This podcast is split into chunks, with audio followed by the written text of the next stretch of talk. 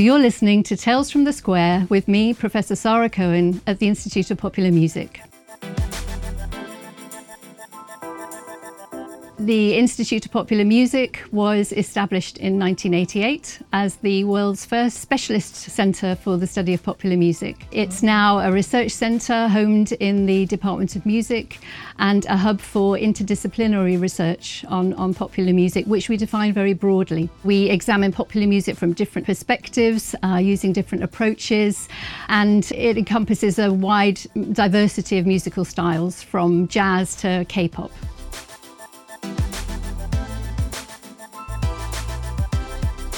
The archive of the Institute of Popular Music is a very extensive, sort of wide ranging collection of materials. Uh, it's housed in four different locations across the university, and it really uh, consists of materials that have been gifted to the Institute of Popular Music since it was established in 1988. We have tens of thousands of vinyl singles and albums, we have uh, tens of thousands of reel to reel tapes, we also have cassette tapes and DVDs. So, those are the kind of sound recordings we have. Um, we also have paper based materials periodicals, journals, fanzines, photographs, posters, and we have some objects as well. So within the archive, there are quite a few diverse collections, specific collections that were gifted to us by music industry professionals, by journalists, by biographers. They often collected around particular sort of genres of music or particular sort of types of, of music materials were collected.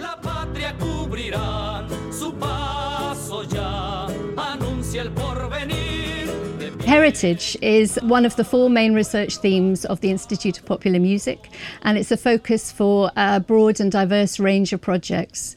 So, at the moment, for example, we've got projects on the history of British jazz and on popular music in museums. Uh, we also have a number of projects exploring the musical past of England and Liverpool and how people engage with it. We're interested in how the musical past is made and understood as heritage in particular contexts and at the interest this serves. So, the official promotion of the Beatles as the heritage of England or Liverpool is one obvious example. But we're also interested in alternative understandings of the musical past and addressing the questions, you know, whose heritage, whose music.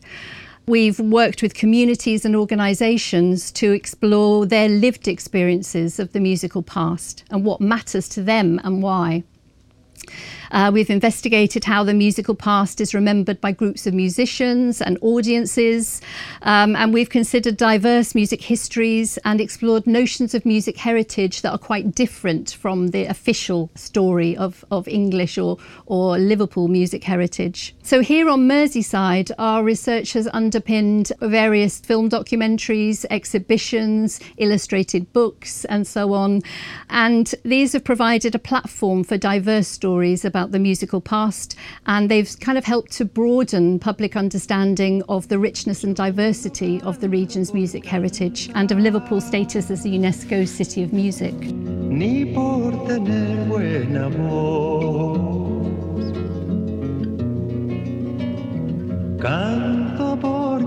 One particular project involves working with Chilean exiles and their families to explore their experiences of the musical past.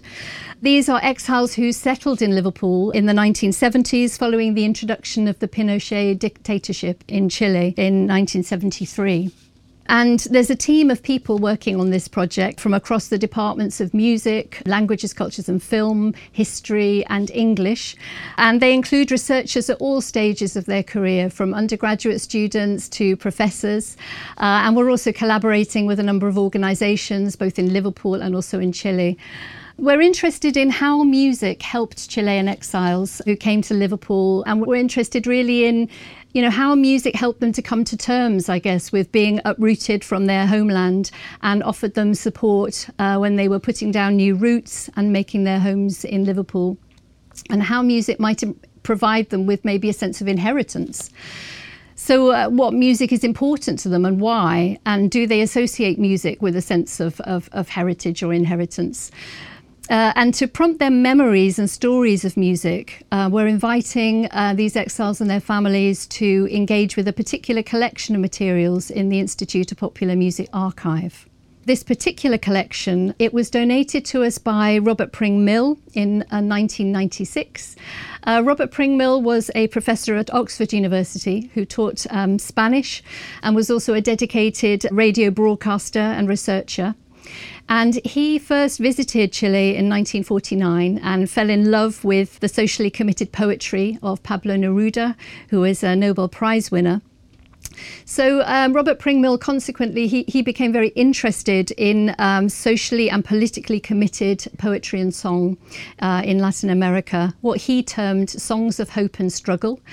Uh, and he researched and published on politically engaged music and made original field recordings of music performances. In his collection that we have here, uh, we have around 500 albums, singles, and also original cassettes that he put together and collected, and over 100 books. For our project, they're sort of providing a starting point for conversations about music. We're inviting these people who came from Chile in the uh, early 1970s as exiles and settled in Liverpool we're inviting them and their families to come and to engage with the materials in the Robert Pring Mill collection, to listen to the, some of the recordings, to look at the, some of the magazines and so on.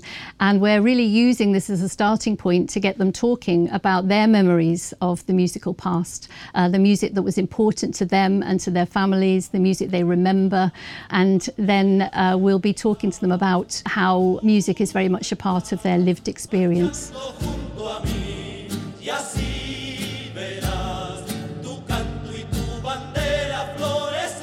I'm Professor Lisa Shaw at the University of Liverpool and I am Professor of Brazilian Studies in the Department of Languages, Cultures and Film. The Robert Pring Mill collection relates very much to Liverpool's role as a place of exile and of, of refuge, um, which I think is really important to the city of Liverpool. You know, it's really part of our identity and it still is. Um, and I think this very few people know about this period, uh, the, this history of Liverpool in the late 70s, early 80s, when Liverpool was a safe haven for people who were likely to be victims of the Pinochet regime in Chile. And it was the solidarity movement, the unions in Liverpool, the relationship with Chile that was so important.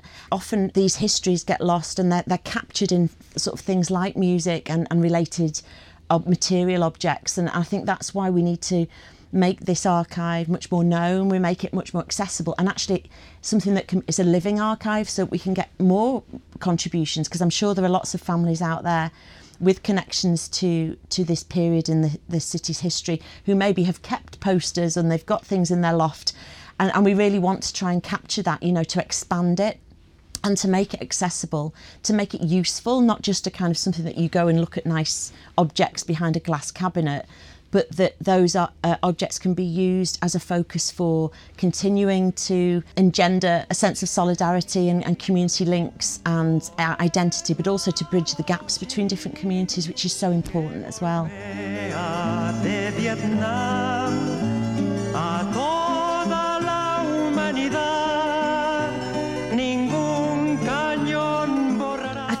Everybody kind of is aware of the power of, of music, uh, the importance of music in their lives. Um, you know, we all have favourite tracks or artists or, or, songs, tracks that mean something particular to us. And that's part of really what we're trying to do with the material in this archive um, is to encourage people to um, think about the power of music, the importance of music in their own lives, and to link that with well-being as well and how music can be channeled um, to boost people's well-being um, but also to help communicate um, across generations or perhaps across different cultural groups um, about our identity as well and I think it's a really easy way really to get to the heart of, of people's identity often and to make connections. Our aim really is to make these materials publicly accessible through different projects, engage members of the public in these uh, collections.